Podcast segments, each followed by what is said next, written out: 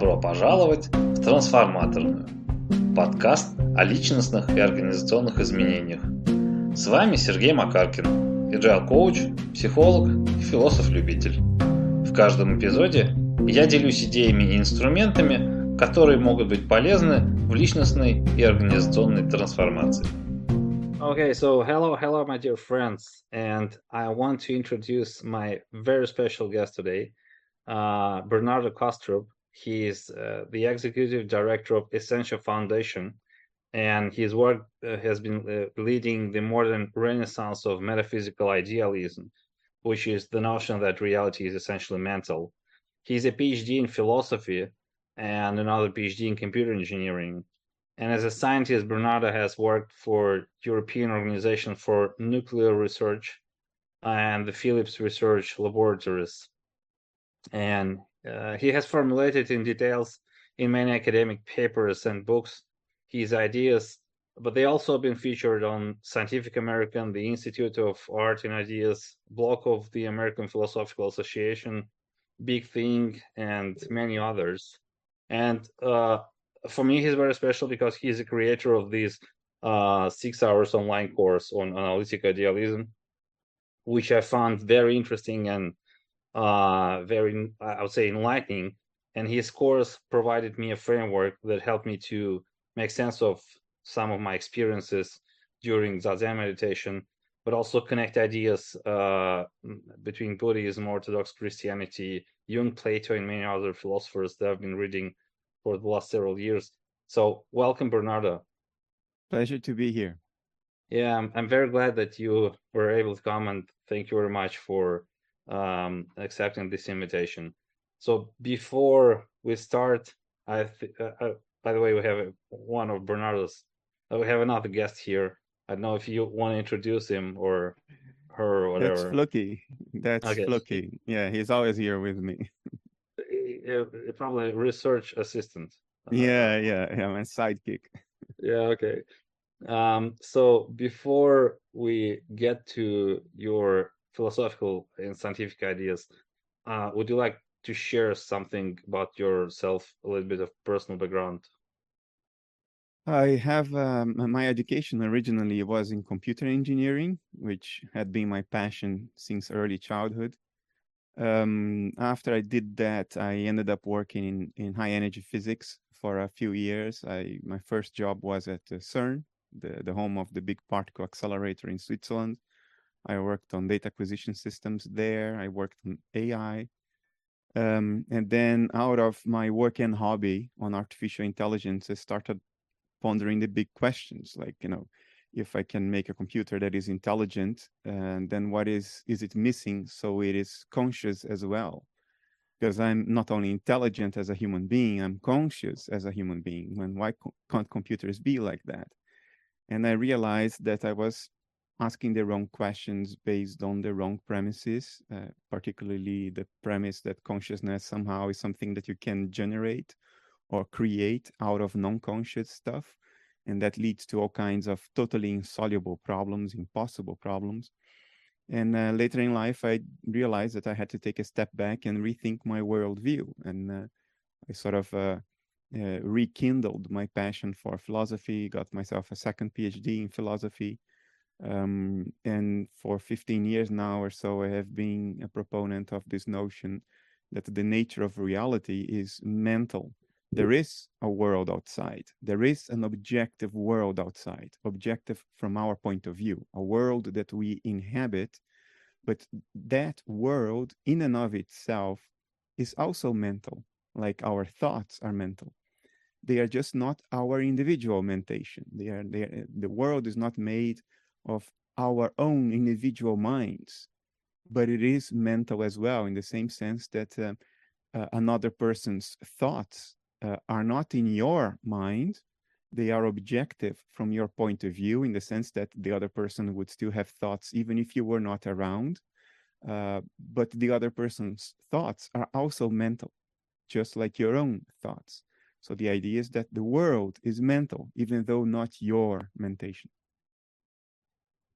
yeah that's a quite interesting idea i would say um, right uh, especially given that for the last several decades, the mainstream uh, view was like very, so to say, hardcore materialistic view. Like there's nothing else that matter, etc.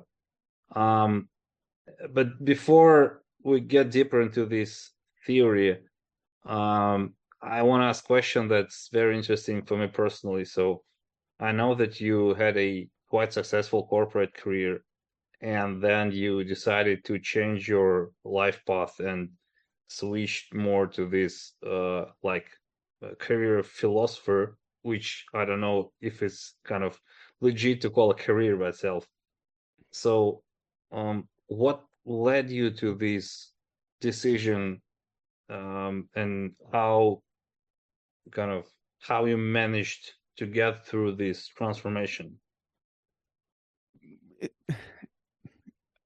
I know everybody would expect me to say why I decided to do it and what was my reasoning. There was no such a thing. Um, you, you know, you you get to a point in life where you realize that not only are you not in control, you as your ego, your ego self is not in control of what's going on. Uh, it's a tiny part of your own mind, um, but you also don't really make fundamental choices. Choices happen to you um, and what you can do is resist the choices that are visited upon you by the impersonal movements of nature. Um, so, uh, bringing my corporate high tech career to an end is something that was growing within me for years. Uh, it had its own life, it had its own agenda, and I resisted it for about five years until I didn't resist it anymore. Um, so it's not like it's my choice. It's not my ego's choice. It's it's just if I made any choice, the choice was to not resist the movements of the impersonal within me, what nature wants to do through me. And you feel it. It's not something you think, you feel it. You feel it almost physically in your chest, in your throat. And I, no, at, at this point in my life, I'm almost 50 now. I learned to not resist uh, these things. I still take care of myself. I want to make sure that I have food on the table and a roof above my head. Uh, but I don't have the delusion that I am in control of my life. Uh, um, I'm a part of nature. I'm not a, a, separate thing. And nature has its own movements, and you know it it goes where it wants to go through you. And if you don't resist it, you usually go through these transitions with less pain. And becoming a full time philosopher and the director of a, a, foundation that you know is focused on philosophy and neuroscience um, is is a smooth ride so far has been a smooth ride because it just feels very natural and the only thing i have to make sure is that um, uh, tomorrow there's still a roof above my head and there's still food on the table but beyond that i go where nature wants to bring me yeah. So that kind of opens up so many rabbit holes that we can kind of de- go deeper uh, from here. But um, so let's get back to this idea, which many would consider quite radical, that uh, nature is uh, kind of how to say nature is um, not made of particles or some kind of matter, uh, but rather a product of some sort of mind processes. Uh, so, would you provide some brief introduction into analytical idealism? I know it's kind of challenging because the course within these six hours is just kind of touching touching the ground. But anyway, something that our listeners could kind of grab the basic idea. Yeah. So let's get, get rid first of some of the usual prejudices.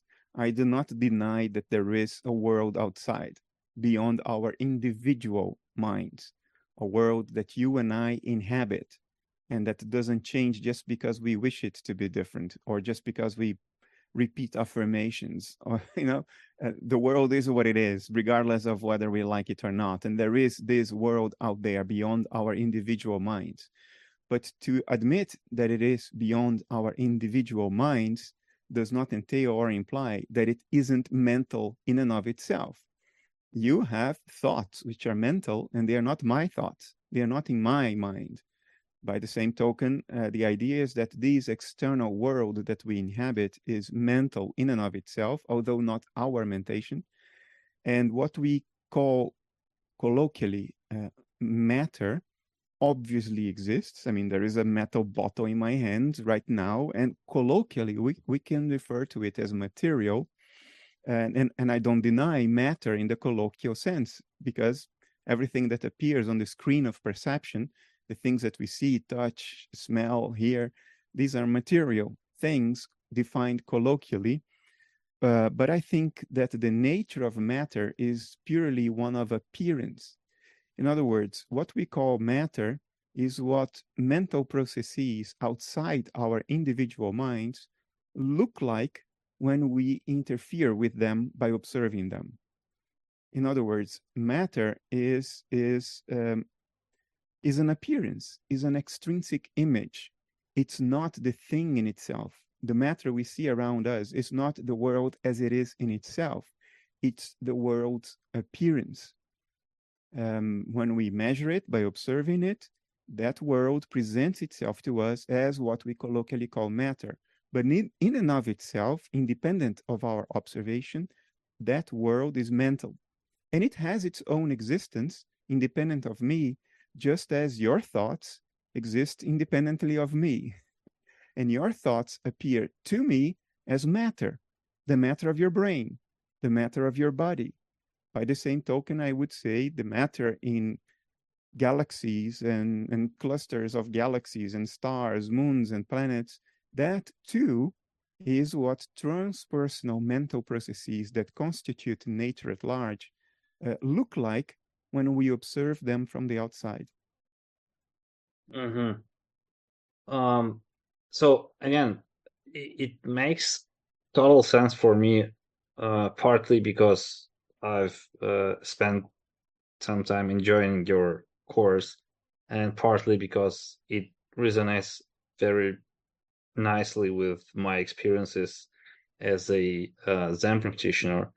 However, um, from someone point of view, there have been like mm, several times throughout the history this uh, kind of pendulum switched from thinking that everything is just pure thought to everything is just pure matter and it was kind of moving back and forth what makes you think that this isn't just a kind of another um, swing.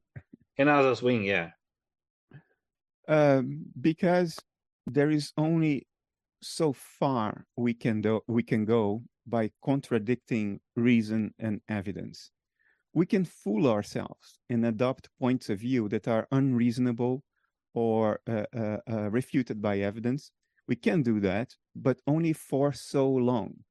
You can't keep on doing that because at some point the untenability of your position becomes too evident.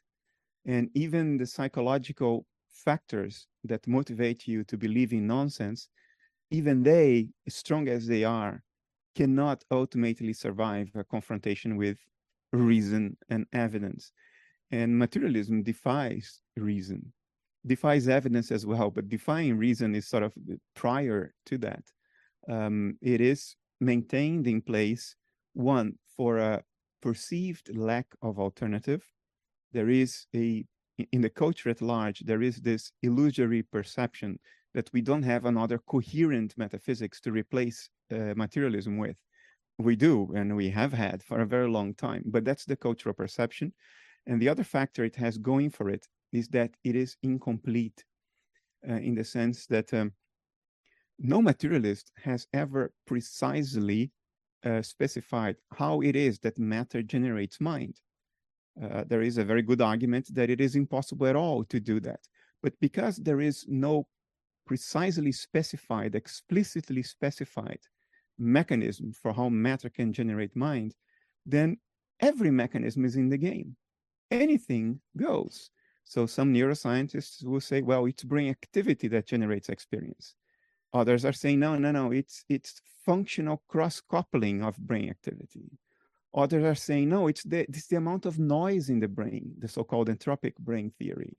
Uh, so anything goes. And because anything goes, it becomes more difficult to refute because you can't pin down what materialism is. Materialism can be anything because it doesn't specify how it solves the problems. So and, and everything is on the table. And if you can't specify what it is, how can you refute it? Now, it turns out that we actually can because there are refutations that are so generic that they, they refute any possible formulation of materialism. Um, and the reason materialism has survived so far is that uh, uh, we are slowly making our way to the psychological admission that it is untenable. But yeah, it, it will get there because there, again, there is only so long you can keep on denying reason and evidence. So it's not a swing of the pendulum. This this will be a fundamental shift uh, in our understanding of what's going on, and it's inevitable. Okay, um, so let me share my personal experience that I had like recently. Uh, and I believe that at least those of our listeners who has some uh, mindfulness practice background would get the idea which I'm speaking about. So I was uh, doing my zazen meditation, so sitting, focusing on the experience, the, the the moment that I had and my thoughts, etc. And I got to the point where I had this like clearly experienced that there was a noise of the refrigerator that was listening to the noise of the refrigerator and there was some uh physical sense in my back which sort of was feeling itself as a sort of which i interpret as pain and I was also hearing the ticking of the clock. But when I tried to find that the place where these experiences actually come together, sort of when I was trying to locate myself, it became kind of as a not the precise point, but very fuzzy thing. And uh, when I was thinking about this Buddhist theory of multiple consciousness, uh, which are kind of experience different types of senses, I thought that maybe there's something similar to that uh, on the particle level, and maybe the reason why we cannot measure with the same precision uh, the position and the velocity of a particle is because there are two different consciousnesses which kind of can be located precisely on the with low resolution but as you get resolution gets higher and higher it becomes clear that these are sort of two different thoughts. Uh, and as i was thinking about it the first idea that came to my mind is that uh, anyone who would listen to this okay, maybe not anyone, but most of the people who would listen to this would consider this crazy to kind of use my uh, mental experiences as a way of explaining something in the outside world.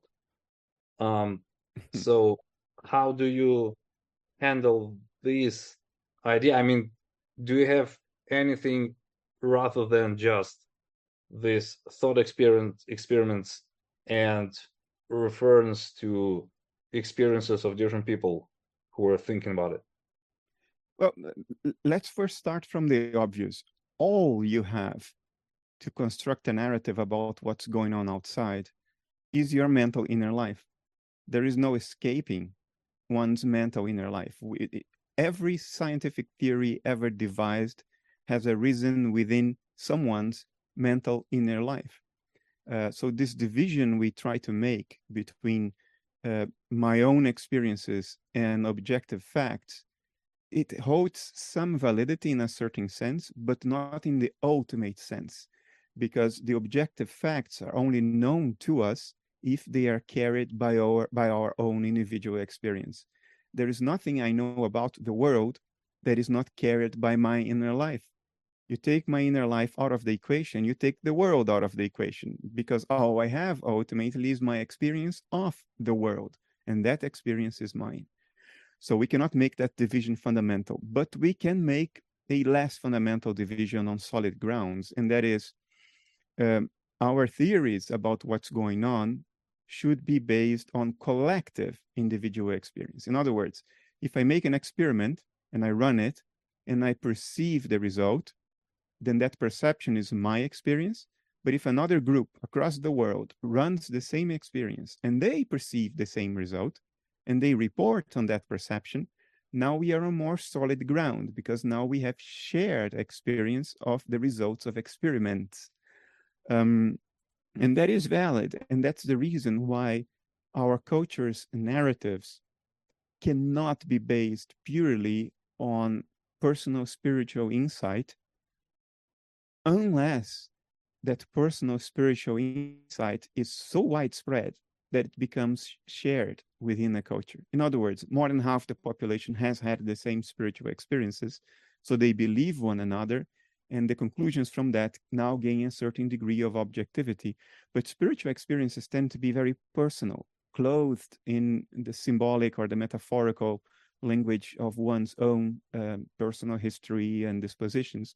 So it's very difficult to do that. And that's why our cultural narratives about the nature of reality today, in, at least in the West, and now Russia is largely the West uh, in, in, when it comes to this, uh, and Western mentality pervades Russian, uh, um, pervades the East uh, almost, because you know if you call science and analytic and rational thinking and evidence-based thinking, if you call that Western, I would I would argue that it isn't Western geographically. It has emerged everywhere, but we call it Western, but we shouldn't restrict it only to the West. Nevertheless, um, I lost my train, um, my train of thought now.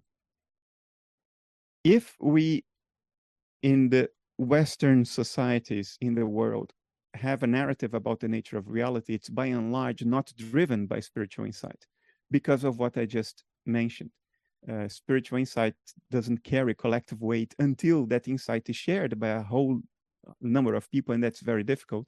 So we focus on what we can perceive uh, of the world outside. In other words, empirical evidence, and what we can reason according to the impartial rules of logic, which is also objective in a certain sense.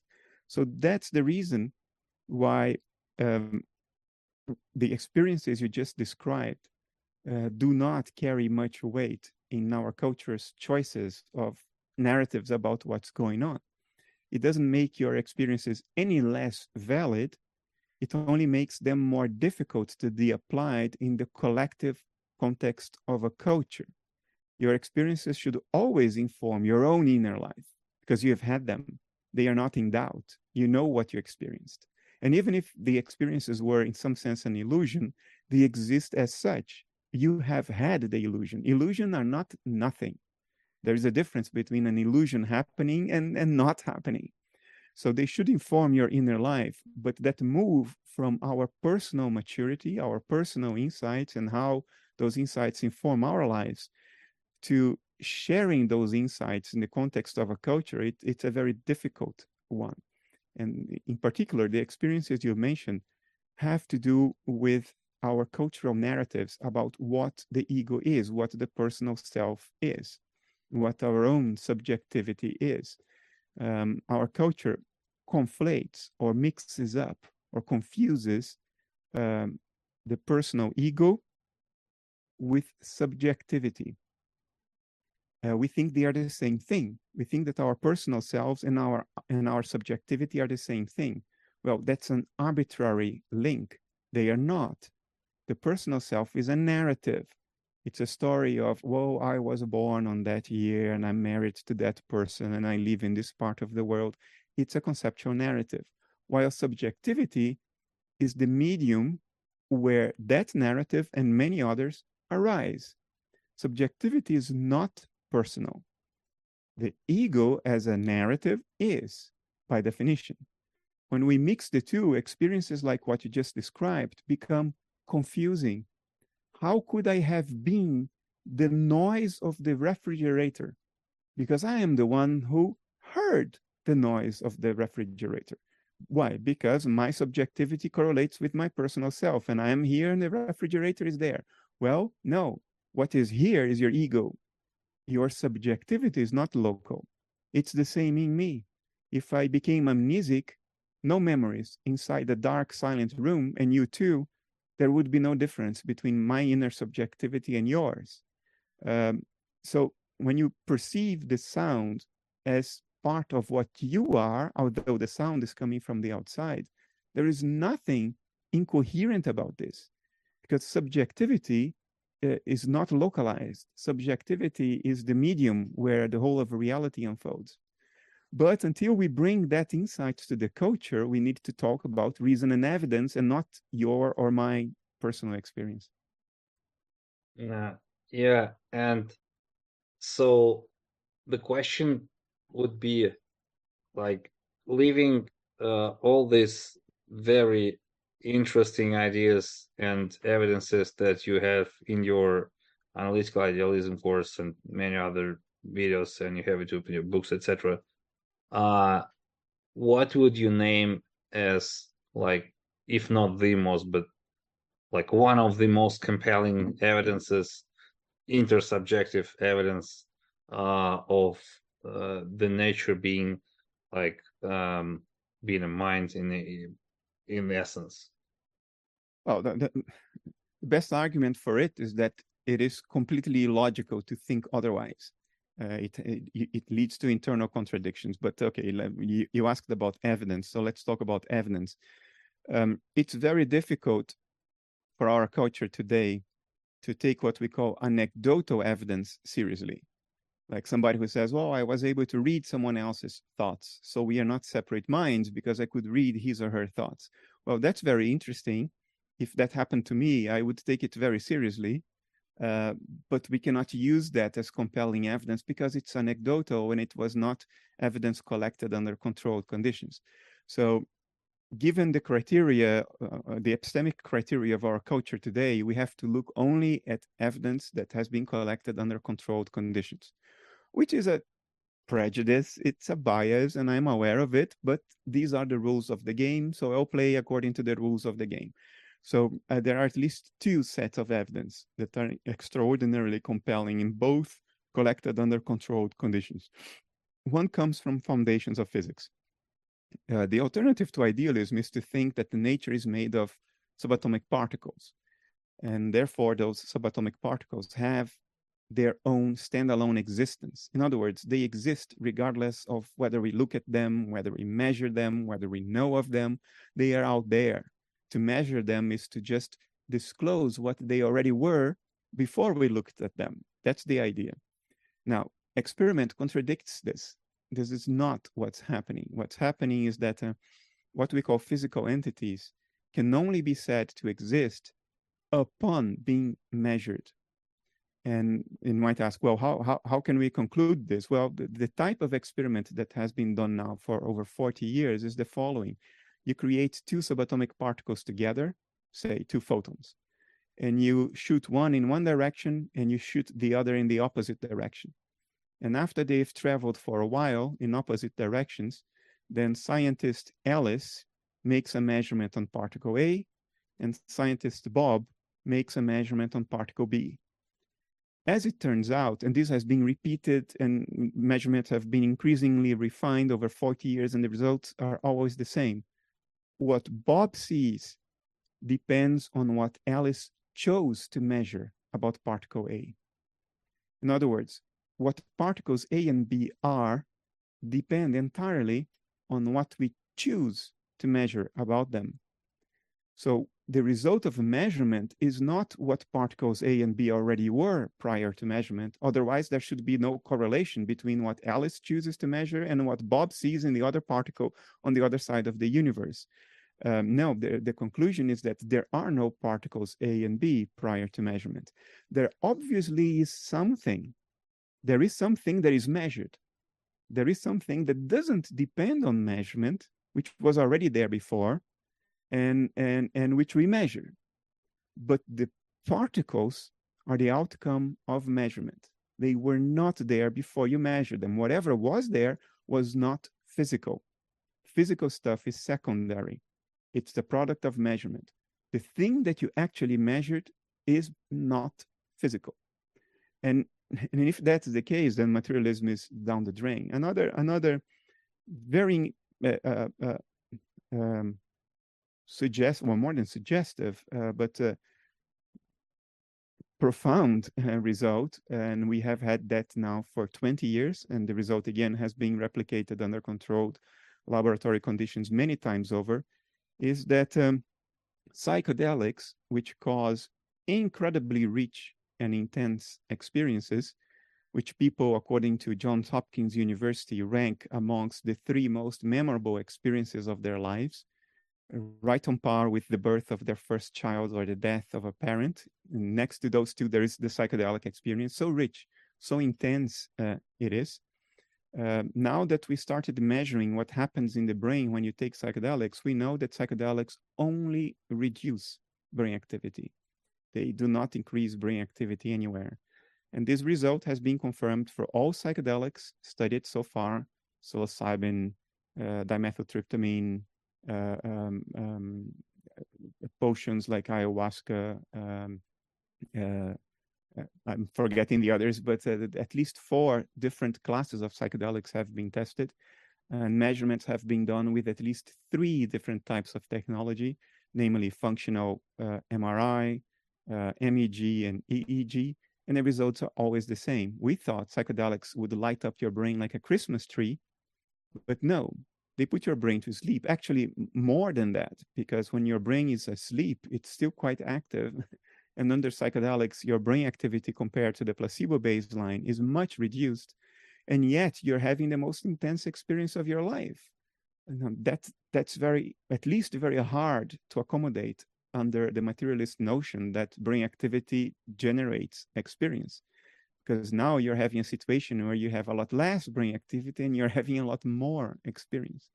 Now, there are many other empirical results that contradict materialism, but you asked for the two most significant ones. I would name these two as the ones that have most popular appeal.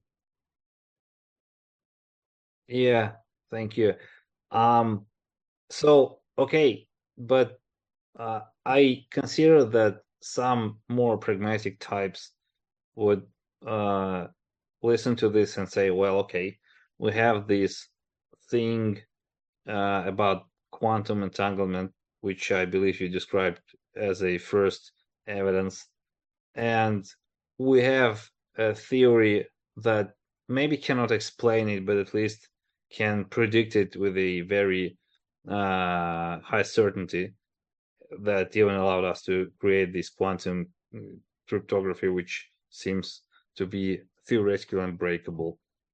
And the materialistic science, even if it's uh, as some false foundation, it works. So why bother thinking about this stuff at all?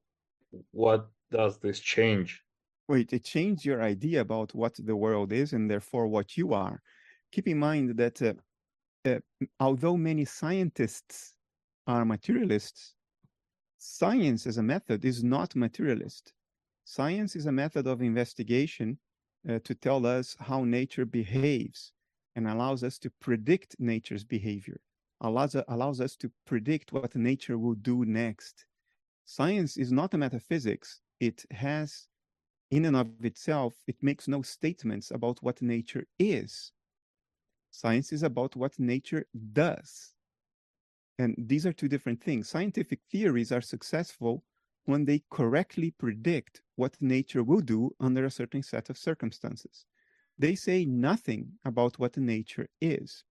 In science, when we say there are subatomic particles, that's a metaphor. It's what, it's what we call convenient fictions. We can imagine nature as being made of subatomic particles. But even today, we know that that's not the case there are no particles, there are only quantum fields. Um, you, even that convenient fiction is not becoming very convenient anymore. You know, when Newton talked about gravity being an invisible force that acted at a distance be between bodies, that force was a convenient fiction, which is now is inconvenient, it doesn't work anymore. Now we know that there is no such force. Gravity is the result of space-time being bent and twisted, which is the current convenient fiction, which is also being abandoned because according to loop quantum gravity, time is not a fabric, it's not there from the get-go, it's, it's secondary as well. So there is no such bend and twisting of the objective fabric of space-time. So convenient fictions change, and it's okay that they change because science is not about what nature is. Science is about what nature does, and the convenient fictions only help us to think in a certain way about nature's behavior. Now, the fact that quantum mechanics can make, uh, well, especially quantum field theory, can make accurate predictions just tell us that this is a correct behavioral theory that predicts nature's behavior. That is neutral regarding our views of what nature is. Is nature material? Is nature informational? Is nature mental? And what's the consequences? Uh, uh, what are the consequences of this conclusion for our view of ourselves? Are we just biological robots that generate uh, conscious in their life and our conscious in their life ends when we die? Or are we essentially mental beings and life is a state of mind, death being a transition to a different state of mind? These are very important things that are independent of the predictive success, success of scientific theories. Scientific theories should inform metaphysics in the sense that if you have a metaphysics that contradicts observed science, then your metaphysics is wrong but the, the science that is confirmed does not pinpoint a metaphysics. The question is still left open. And it's a tremendously important question because it tells you what to expect about death, your own death, about the death of the people you love. It tells you how to regard your own physical health. Is it like the workings of a machine, or is it an aspect of your mental health? That's very important if you want to live well it tells you what other people are in relation to you. Are they other dissociated segments of your, the same mind that is, that is you? Because if they are, well, you better treat everybody well because you're going to inherit their memories, including the memories of their suffering. But if they're robots, then not. Then it's just okay to, in a sense, it's okay from a purely egoistic point of view to torture, maim, and kill other people. You're not going to pay the price for that because their mental inner lives are completely separate from yours. So the, you see, in, uh, um, um, or for the meaning of life, how do you regard regard the meaning of your life? Is it meaningful at all, or is it a domain of gratuitous absurdity that ultimately will be completely forgotten and it's for nothing, and all of your suffering is for nothing? Or are your insights going to contribute to a pool of natural insights that will essentially be in eternity because it doesn't depend on, on, specific material arrangements. These are incredibly important questions. They are the most important questions of life, much more important than our ability to make the next iPhone and build the next toy. Um, and therefore, metaphysics is very, very important, regardless of the predictive success of science. Yeah. So, uh, for the last several decades, or maybe even more, depending how you kind of what you use as a starting point. Uh, some people say that Nietzsche was the first one who said that God is dead, and uh, whole all this idea kind of uh, leads us to the meaning crisis. And for the last several decades, many people speak about this. For example, John Vervaeke, uh, whom you had a conversation with, uh, which I'm very uh, kind of interested to to hear. Anyway, so the thing is that uh, modern people are kind of facing this meaning crisis, which leads us to this very strange situation when on the one hand we have the highest living standards that humanity was even able to imagine ever. And on the other hand, we have the uh, very, very low level of uh, satisfaction happiness high level su- suicide, etc. And so it seems like uh, analytic idealism is a, if not the solution, but at least a significant part of the solution. And what you are aiming at is not just a metaphysical theory, but rather a theory that could kind of generate a meaning for uh for people. Does I- it resonate with you? I, I like to regard it as a theory that gives us intellectual permission to open the door to a meaningful life. Um, I, I, I like to regard analytic idealism as a as an enabler of a of a fundamental transformation that that is can ever come soon enough. um, we desperately need a reacquaintance with the roots of our being. Analytic idealism will not give you that, but it will open the door to that because the intellect is the bouncer of the heart you know if if we cannot believe something intellectually that it doesn't sink to the heart it doesn't sink to our emotional inner life.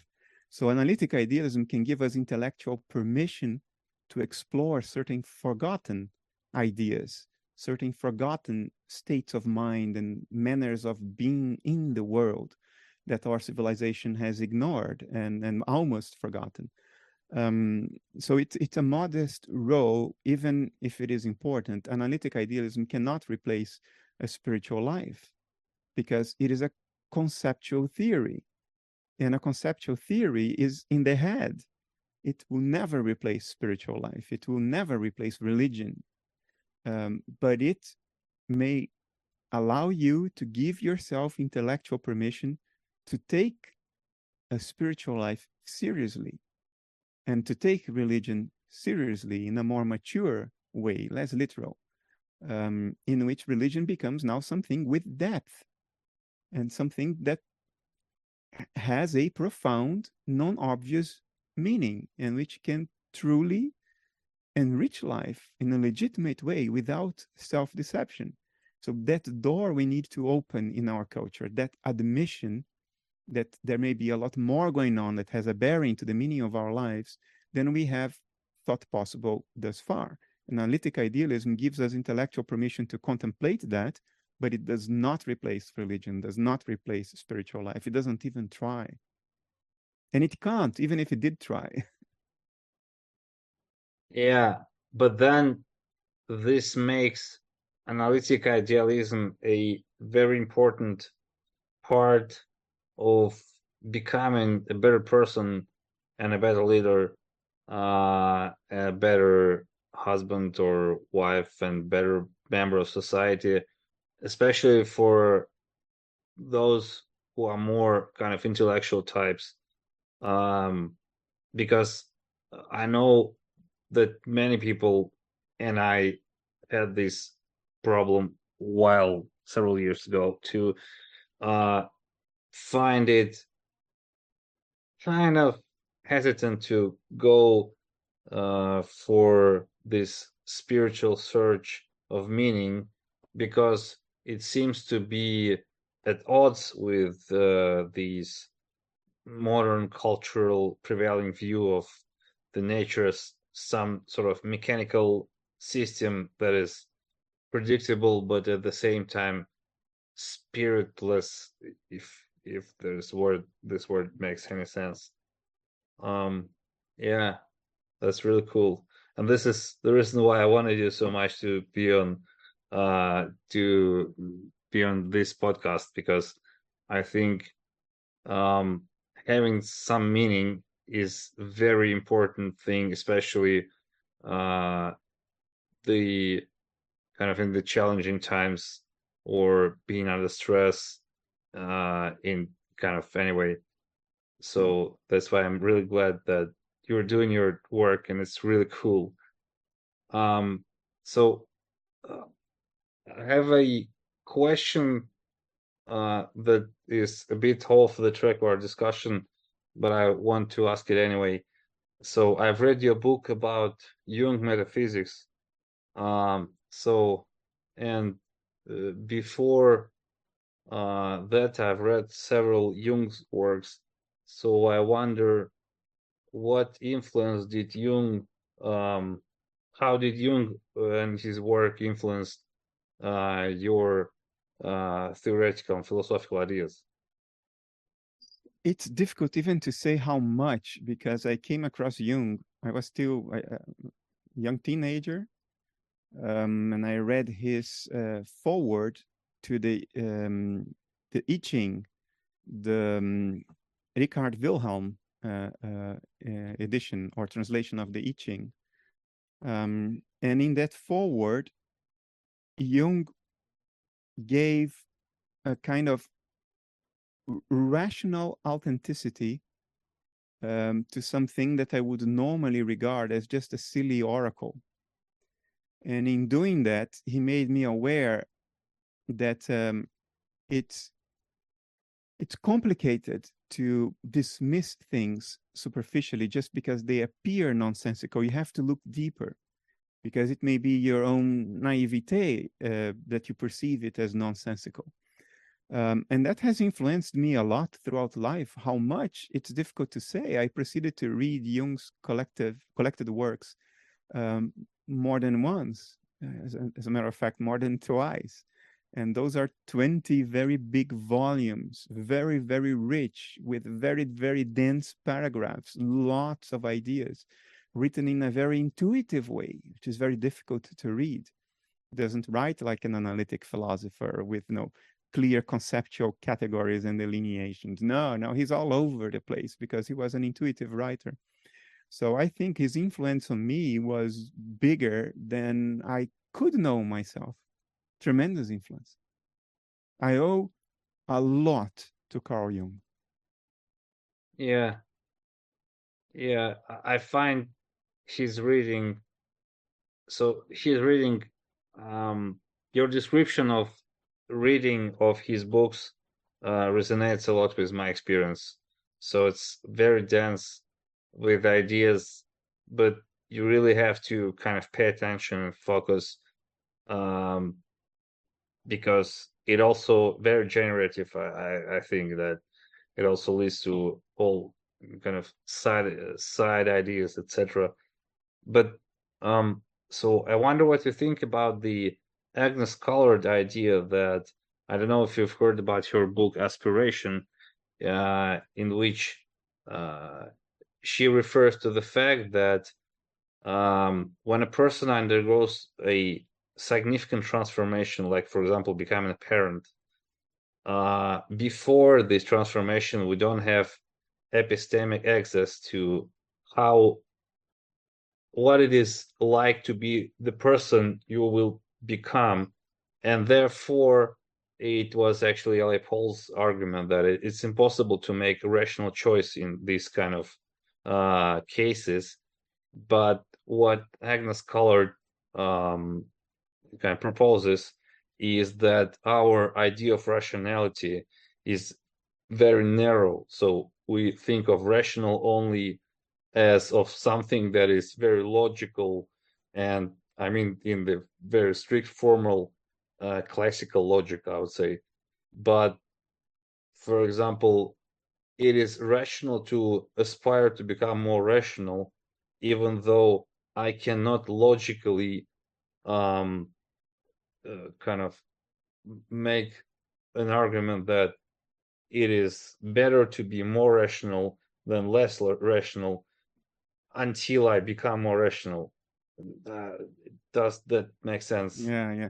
I, I don't know the book you're referring to or uh, the author, so I will comment based on what you said. I don't have further knowledge uh, of what you're referring to.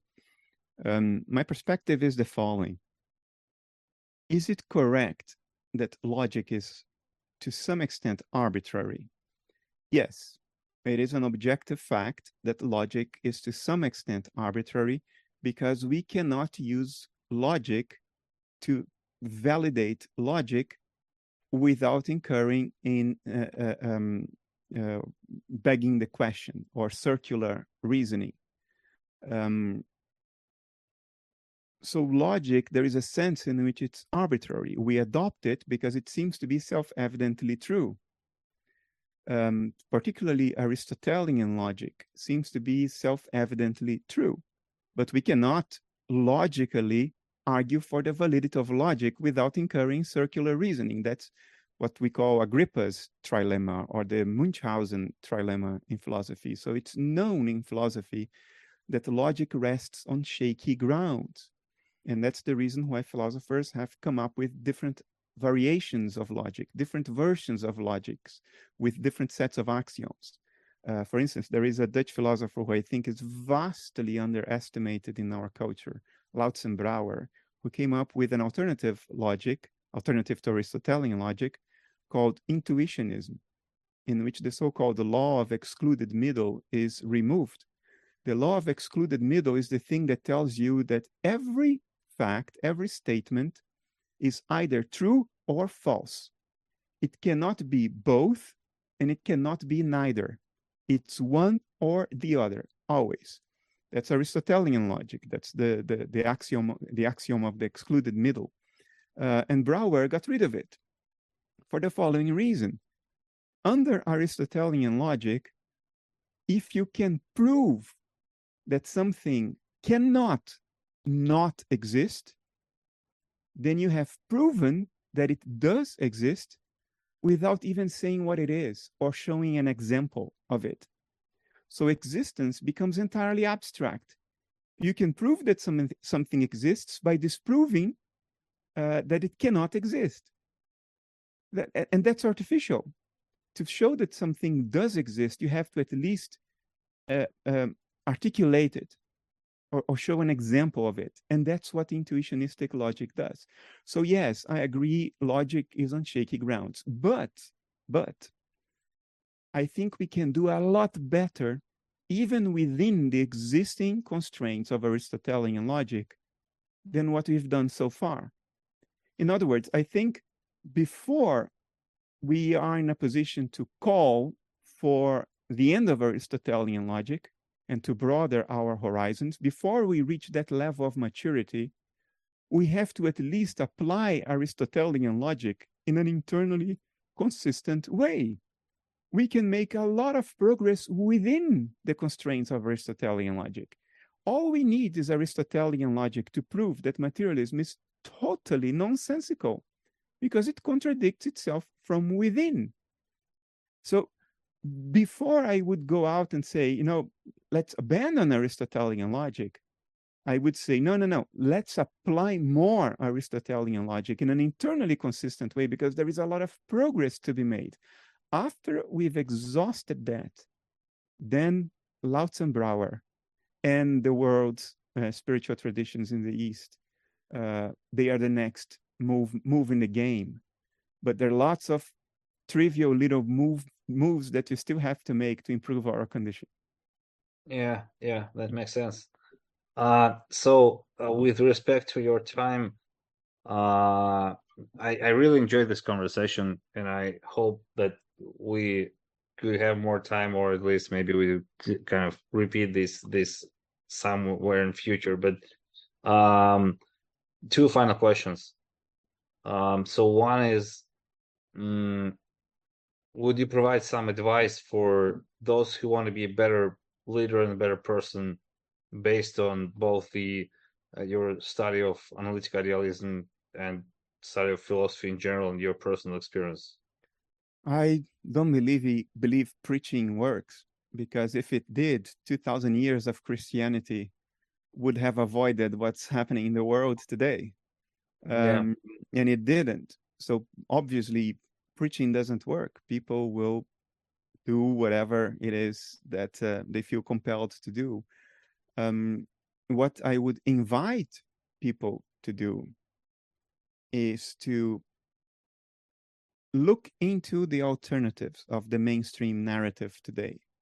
Um, for your audience, the Slavic audience, this is easier than for Western Europeans and Americans because the Western world is in a much tighter grip of the nonsense of materialism than Russian scholars are, than people in the Russian Academy of Sciences today, for instance, which are less plagued by metaphysical prejudices than those in the West. And if I extrapolate that to the entirety of the Slavic populations, uh, I would say it's easier for them than it is here where I am to sort of stick your head out of the hole uh, of our mainstream narrative. So that's my invitation. You can do that without abandoning reason, without abandoning evidence.